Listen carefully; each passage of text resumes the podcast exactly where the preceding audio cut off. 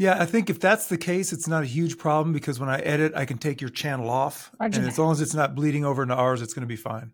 I really don't like bleeding into others, Ted. It's kind of a practice. It's kind of a commitment that I have. This poor judge, the way you all are going, he's probably got things to do. And he's going to bail on us, us before we even record. He would never. He I would respect never. your time, Judge. He would Damn never. professional Ted. He would never bail. Okay, all right. Are, are you ready now for me to kick it off? I was about to. yes, ma'am. Okay, here we go. Buckle up, everyone. The Hollow Bunny.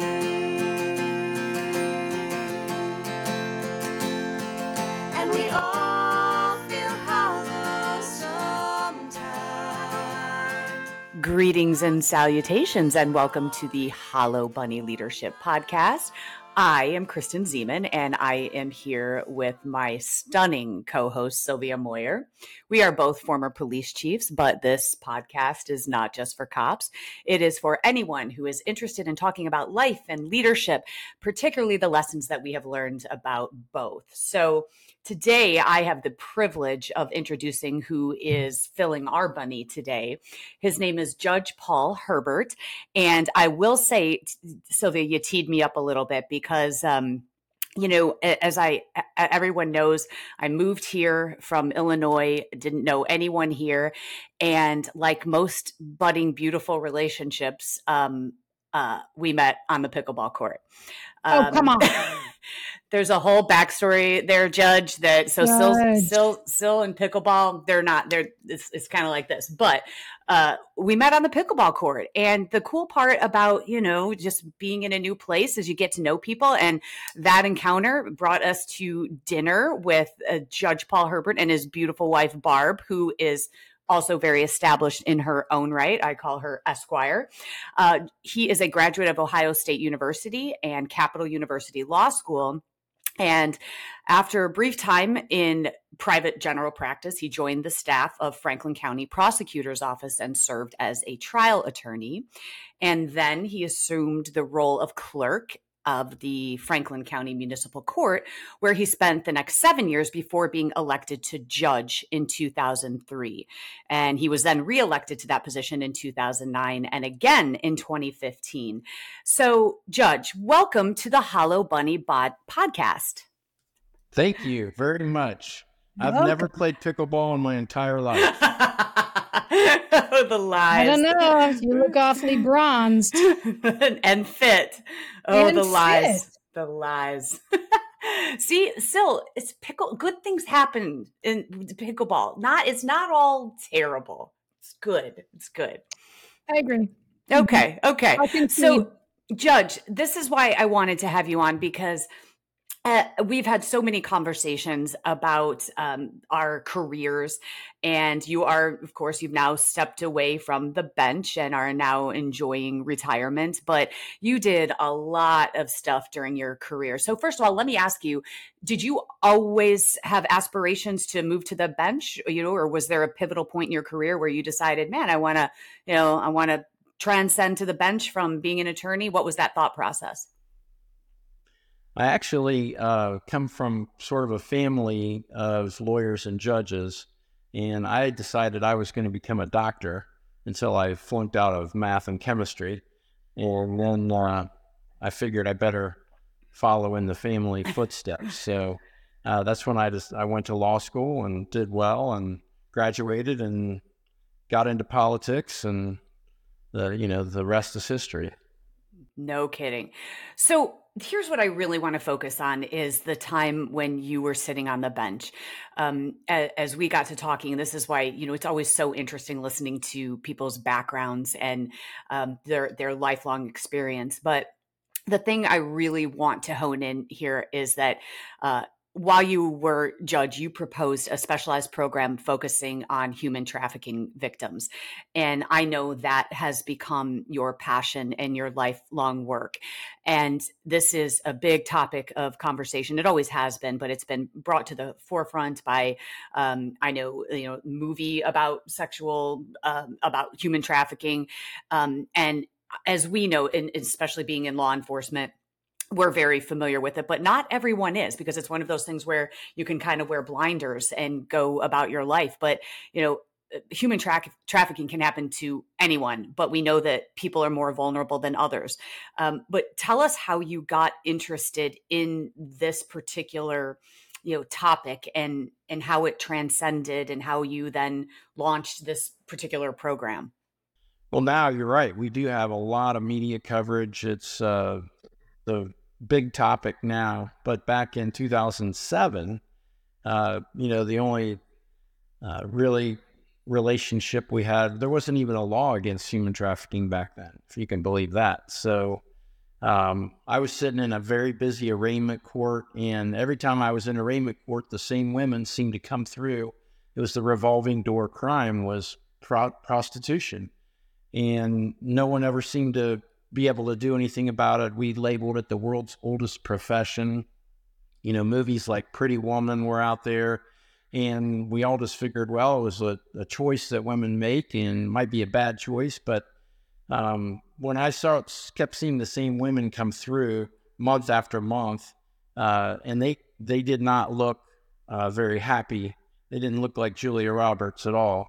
Uh, we started to ask some questions as to, you know, how did you get here? You know, what happened to you, rather than, you know, what's wrong with you.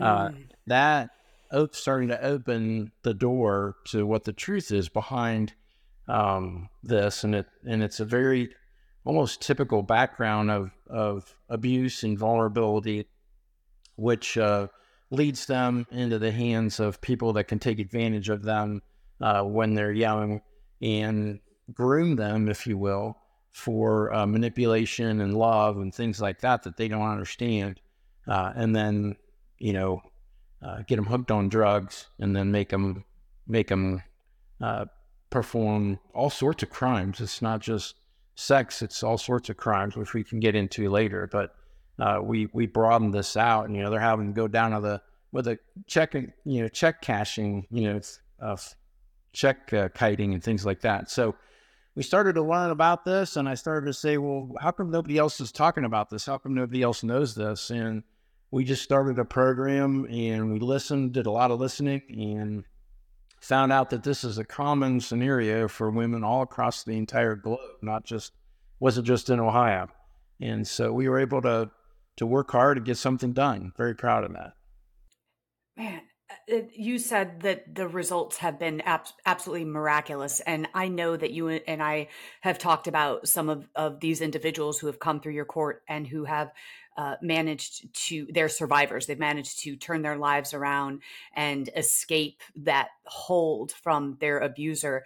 You know, talk to us about some of your best success stories. Well, it's it's um something that that is amazing to see a person who it cr- no parenting you know skills at all. They're a drug addict. They're a single mom, uh, and they're a prostitute. You you would think they have no chance in America, right? Um, but as it turns out, these folks are extremely bright. They're very motivated. They want to be good mothers. They want to be reunited with their communities. Um, and so we have, uh, know, women. I just wrote a letter of recommendation to the nursing board. One of the women is, is just become a registered nurse. So you go from, you know, drug addict, uh, human trafficking victim uh, to registered nurse. Uh, We also have uh, they're buying houses, cars, um, reunited with their families. Um, it, it's really amazing. Wow, I, I have to ask you. There's there's a tendency for folks to just process people like output, right? Judge, what was it that made you dive in and begin asking different questions, and then to take different kinds of actions as a result of what you discovered? Well, I had a lot of people around me when I started asking these questions that were very bright, and uh, they gave me books and literature that I started reading, and literally, when I saw saw that the world had it all wrong, I felt that, boy, what if a middle aged white man stood up for women and started talking about how important they are and how great they could become? Yeah. And uh, you know, uh, what's that that Kristof book? Um, uh, Half the Sky. Is the greatest Oh, book. I've ever read. Half Mhm. the Sky, because the the chauvinistic men of the of this tribe, uh, and this Sylvia, this is the actual point when I decided to turn this around. The men of this chauvinistic society, which most of them are, uh, went up to the wise man on top of the mountain and said, "What do we? What do? What should we do about all these women in our village? They want to have. They want to, you know, have rights, and they want to be able to speak at meetings, and they want to be able to vote, and all this other stuff." And the old guy looked up and said, "Well, I believe that women hold up half the sky, and that's really cool. That's a really Mm. cool thing." Uh, and it, it turns out it's true. You all should read that book. Um, and and so we we tried, and we got funding, and we started, and the results were amazing. And women graduating and becoming leaders, and they actually have formed their own community in Columbus as well. So it's really cool. Oh my God, that's remarkable. So you touched on something there is that, you know, people look at some of the victims of, of these traffickers and they think, well, these are choices. They're prostitutes. They're, it, this is a victimless crime because they chose this. So tell us about the significant risk factors. What makes a person vulnerable to human trafficking? That's a great question. Thanks for asking that because I believe that could be the most important one for your listeners. Um, I once did a, a discussion at, an, at when I was training FBI agents, and I needed a catchy title uh, to try to get people interested. And I said, if your child doesn't have a cell phone, you can skip this class. Everybody's child has a cell phone, right? That's catchy, Judge. Mhm. So um, the kids are out there and they're young, and there's a whole bunch. There's a whole bunch of unprotected chat rooms and things that you and I probably don't aren't aware of. And these guys are out there uh, trying to find out who's vulnerable.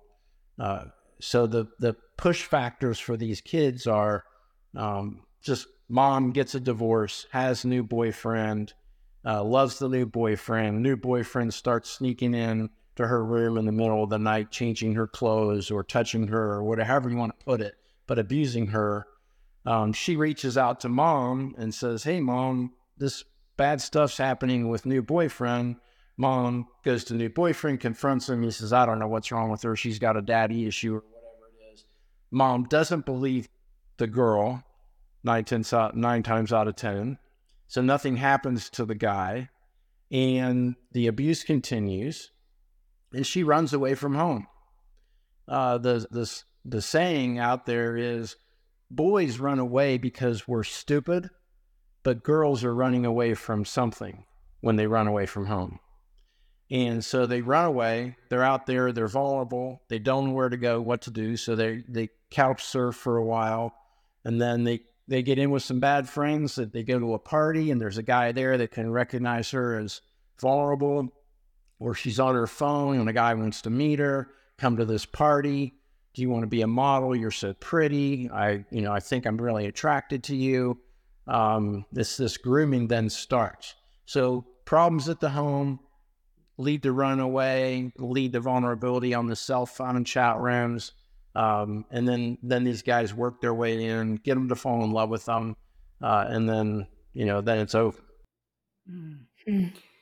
And so these aren't just the these are and this is another I think um maybe a you know a misnomer about who the traffickers are. It's like we think that this is you know the pimp from the back alley, and as it turns out that perpetrators of human trafficking uh, they they span all racial, ethnic, gender demographics and are as diverse as the survivors. Say more about that, especially the ones that use privilege and wealth and power as a means to control.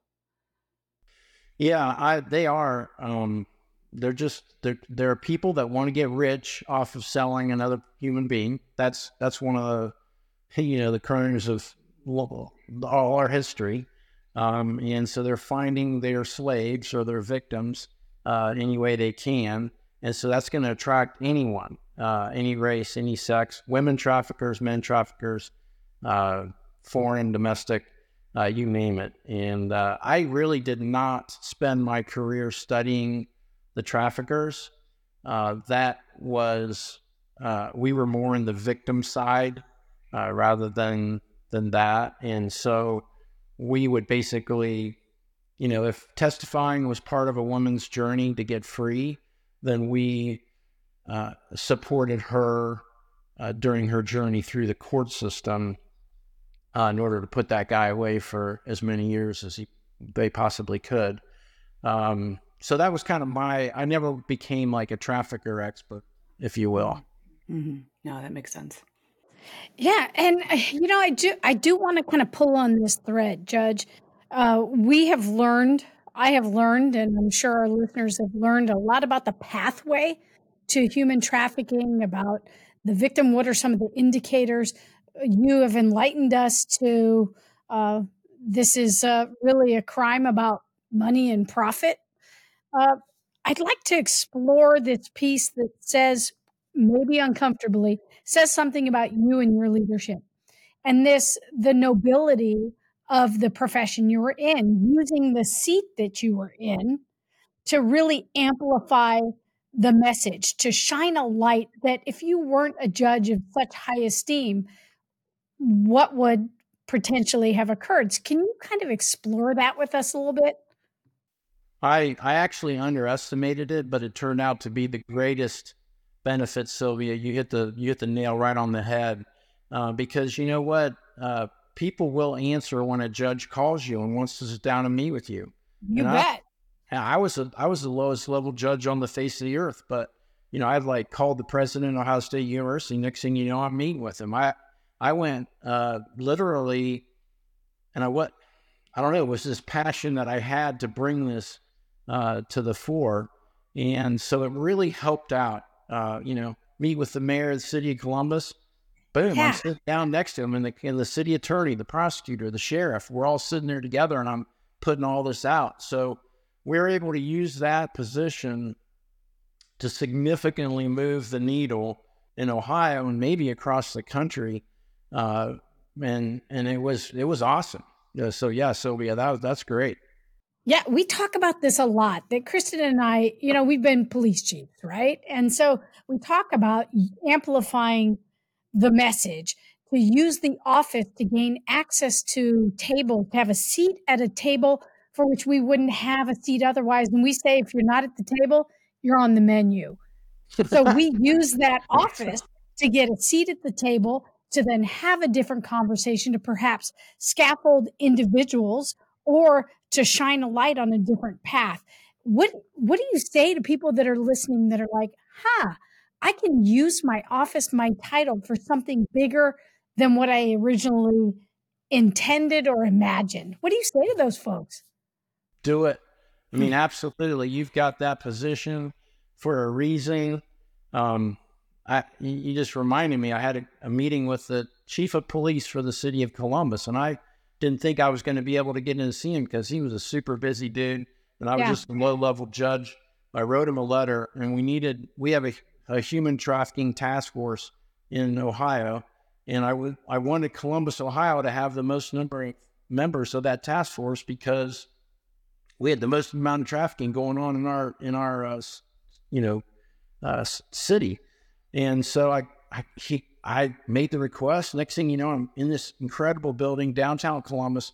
Like it took my breath away. They gave me a they actually gave me a parking spot in the police building. It was incredible. And I, you know, and I walked up to the guy and I said, you know, my generation might have been the one that brought this to the attention of of people, but your generation has to be the one that's going to do something about it. And you know, we we talked about this. I said, you know, you got 49 detectives on your auto auto theft squad. You got two guys that you know in the entire city of Columbus working human trafficking cases. Come on. And Wow. so we were able to build up that task force to uh, a robust number, and then that led to uh, much more sophisticated investigations, RICO charges, guns, drugs. You know, it's all tied together. Guns, drugs, sex. It's all tied, all tied together. So the human trafficking guys got to work with the the drug drug people and the guns. It was great. It was awesome. You know, and I'm like, look, you got these drug guys breaking down doors in Mhm. hotel rooms and they go in and there's all these guns and drugs and you've got three 15 year old girls sitting on a bed with hundred dollar bills. What's the plan, fellas? You're losing out on the most important part of your investigation. So Human I'm sorry, I'm, beings. get, I'm getting amped up now, man. We want you fired up, Judge, and it cracks me up that you're saying I was just a low level judge. Right. That, It's like, is he what- what? is so humble, isn't he? This is why I fell in love with him. He's just amazing. Right. Yeah. Right? Hmm. Right. And it's interesting because there's a message there to people that think, well, I'm just a police chief in a small agency in Iowa. It's like, come on, use that office for access, or I'm not a major city chief. I'm a, just a mid sized city chief. There's, it's just so jarring to me to hear you say that, both from a human perspective, just a judge, which is we kiss the ring. Um, but it's also, I think, a message to folks to not diminish based on where you sit in the judge hierarchy, the doctor hierarchy, the police chief hierarchy, or whatever. If I may, though, let let's even expand that ripple effect to you know that's uh, people who can use their office, absolutely. But let's talk about people who say that's great, but what can I do, right? And this is what they often ask me about mass shootings: is what what am I supposed to do? How can I thwart the next mass shooting? And the answer is by being very observant, by listening to your surroundings. And we have found that those who report things, even when they're not sure, and what stops people from reporting them, even though their spidey senses uh, start tingling, what stops people from reporting is because they think, oh gosh, what if I'm wrong? Or, ooh, I don't want to get that person in trouble. And I would say, and judge, I mean, help me out here, but wouldn't the same be true when you are looking at someone who could potentially be a victim of trafficking where you're you're you you see someone with you know an older person or someone who looks as though they're afraid so what are some signs that just all of us every day as we move about the world can observe and then report Yes. So thank you. That's a brilliant, brilliant point because uh, we started branching out from the police. Let's just say you're a school teacher and you've got, you know, a middle school girl that comes in and she was sitting in the front row looking all nice and raising her hand. And she comes in after summer break and she's sitting in the back of the class with her head down and you're giving her detentions because her grades are slipping rather than giving her a detention, why don't you gain her trust and start asking questions as to why her behavior has changed? Um, if you're a pediatrician, um, if you're working, if you're a nurse in a hospital, these are all p- folks we reached out to. You see a girl come in with an older man who doesn't want to let her out of his sight, right? Uh, or the telltale sign of all is branding tattoos she gets a tattoo on the side of her neck here, and it doesn't look like, you know, a little star or a peach or something like that. It says King or or, or you know, I love Steve or whatever, you know, whatever. It's a weird tattoo. And uh, you know, I've even asked, you know, women, "Hey, you know, how'd you get that tattoo?" And they're like, "Oh, you know, it's my boyfriend." No, it's their trafficker. So these guys put these brands on them we even had a, a, a woman come through the program where her trafficker put the brand uh, property of Salem right above her private parts. Uh, so you know that it's it's it can get as ugly as you want to go, but almost anybody out there, you're in church, you're you know you're a church member, you're a neighbor in the neighborhood, and you see behavior changing. Like you say, she's got an older boyfriend. She's 16 and her boyfriend's 23 that's look that's feeling a little weird, isn't it, Kristen? That's of your spidey that's your spidey sense going off. He's 23, she's 16. Come on, what's going on? Maybe mom and dad have just divorced, or you know, start adding these facts up, and then obviously signs of drug abuse or physical abuse. Um, they start to become emaciated. They're traveling a lot the farther they go along. So almost anyone can recognize this, and you can go out on the World Wide Web and uh, thanks Al Gore, and you can, you can you can look up the signs of what human trafficking victim looks like, and and they've got a lot of great stuff out there. You know, I, I recently saw something that was generated by the apparently by the Canadian Women's Foundation that is designed to be discreet and silent, that it is a one hand signal for distress. And it's it bears kind of having a conversation about this. And those folks that are watching on YouTube can see it, but I'll describe it. It's a one hand signal for distress where you face your palm forward, tuck your thumb in, and then close your fingers over your thumb. And it was new to me in preparation this weekend for really sitting with you, Judge, and this incredible work you've done for which you've received not only the effects of watching people transform their lives, being firsthand witness to it, amplifying the the necessity with your office and being a judge. You received an several awards for your courage and your work in this space. Besides all that, I wanted to learn more, and what I discovered was this hand signal. And then I saw out on your World Wide Web, Judge, I saw this actually some footage seeing this. So it is a one hand signal of wrap the thumb in and put the fingers over the thumb. And I watched some videos that showed other people seeing that, recognizing it as a silent uh, distress signal and intervening on behalf of women, and then separating the the um, male in the cases that I saw from the woman that gave that distress signal. What do you say about this kind of consciousness? And I'd love you to tie this into what Kristen's saying. What can individuals do? You know, I that's this is the first I'm hearing about the hand signal. I think it's a brilliant idea. Um, and if this is the first I'm hearing about it, then I think we probably need more awareness. Even though it I'm hasn't gotten to Florida yet, it takes a minute. Wait, isn't it? Didn't you say? See, Canadians uh, they uh, they always start everything that's good. It's it's a Canadian hockey, hockey maple syrup, hockey. Yeah, yeah. Okay, but carry on. No, okay. I I have not heard about that either. At least in mainstream. Right. And I think there's the Canadian Women's Foundation is really saying, look, there are, I, I've been on a plane. Kristen's on planes all the time. I go into the restroom and on the back of the door is, are you in distress? Here's a number to call, text, or alert your flight attendant. There's also that nonverbal one hand signal. And I think what you started, I'm going to give you attribution. What you and other courageous folks have started is a consciousness around the issue. Right? And Kristen speaks to this a lot. What can one person do to mitigate uh, uh, an active shooter? What can one person do to intervene when a woman is in distress? It's really, really compelling. Yeah, that's a that's a really difficult question, um, especially in our society.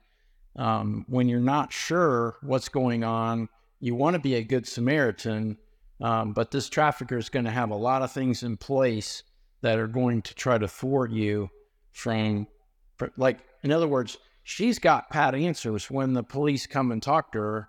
She's he's already coached her on how to talk to the police. So, the, and it's, you know, police listen, they engage, they interview, and then they they let her go back with them. You know, so it's it's a very difficult question.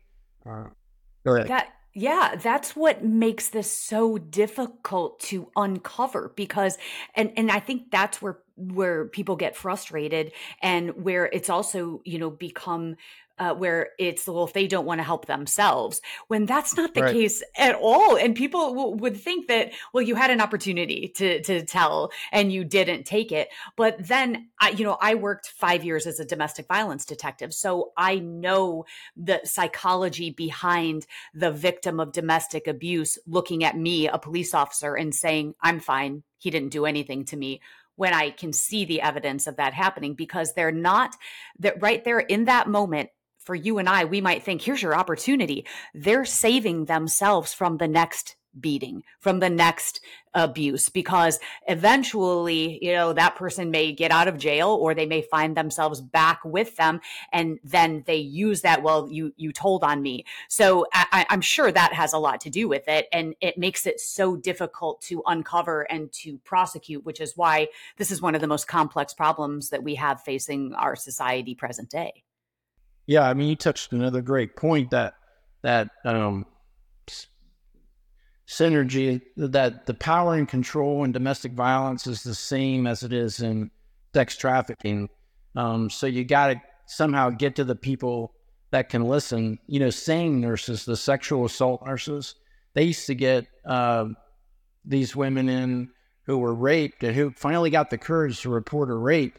And I can't tell you how many of them have guilty complexes now because they treated them like dirt and never got even got the evidence because of what you're saying. So you get a SANE nurse, you get um, all, all those folks that can can somehow be a part of that. But you're right, Kristen. They they don't trust the police.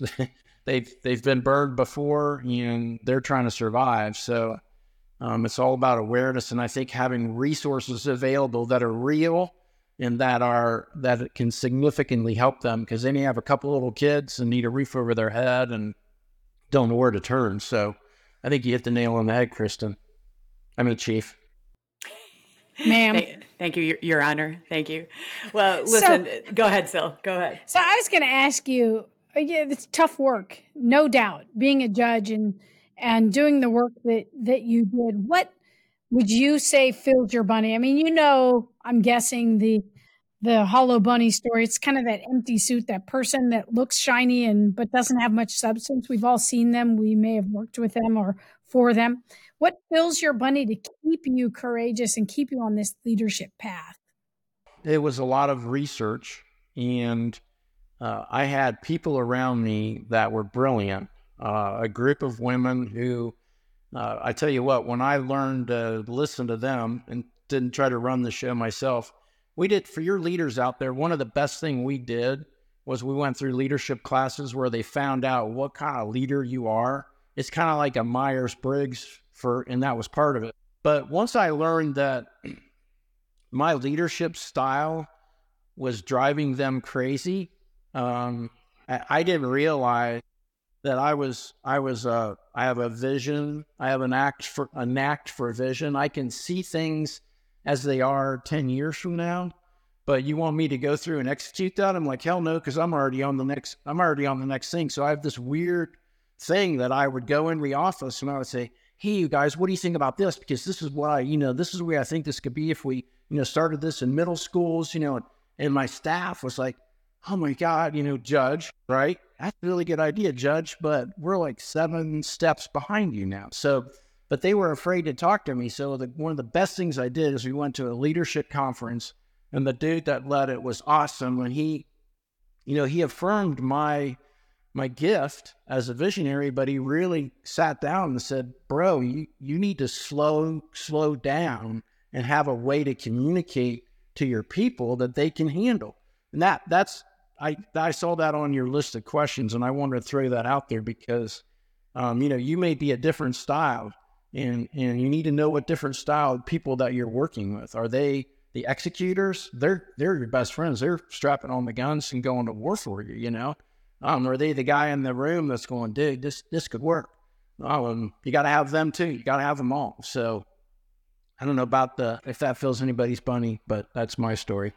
No, I love that. That's brilliant because you're so right. You've got the visionary among us and then those who are very detail oriented. And it all really does fit into the great mosaic of leadership. And, you know, there's not one right answer. And I think that, especially on this podcast, we spend a lot of time talking about how to become better leaders, what we recognize as, as great leaders, and then those that we don't want to emulate. And I think just that acknowledgement of what kind of leader you are and then who you lean on to get the job done, um, you know, is all part of of filling that bunny. So no, that was a great answer. So listen, Judge, we we won't keep you uh, all day, although I would absolutely love to. But I'd love um, it. Yeah, I would. I would absolutely love it. Here- judge that says dude and bro with such ease.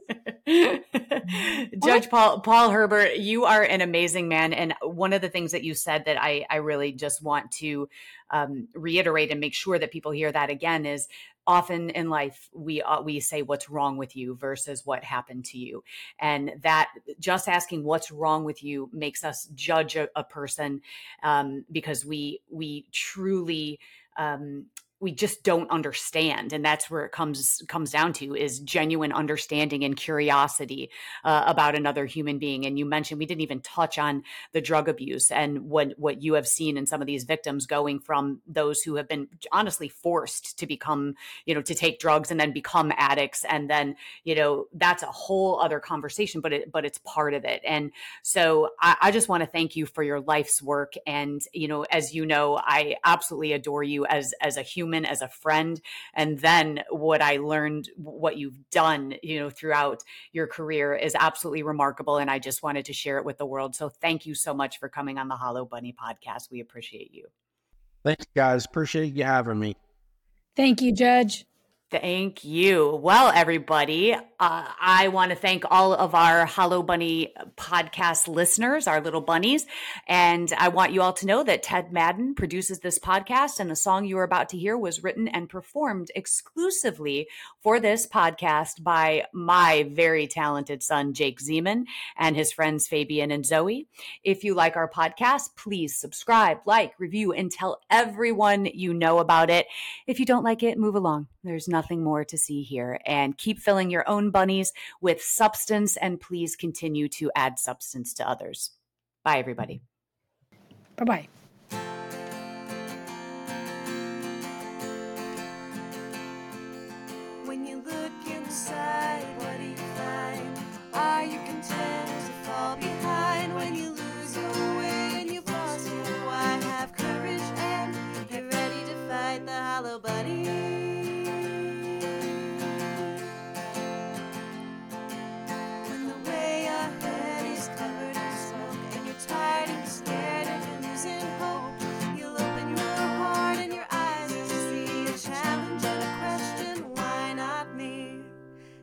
The hollow buddy?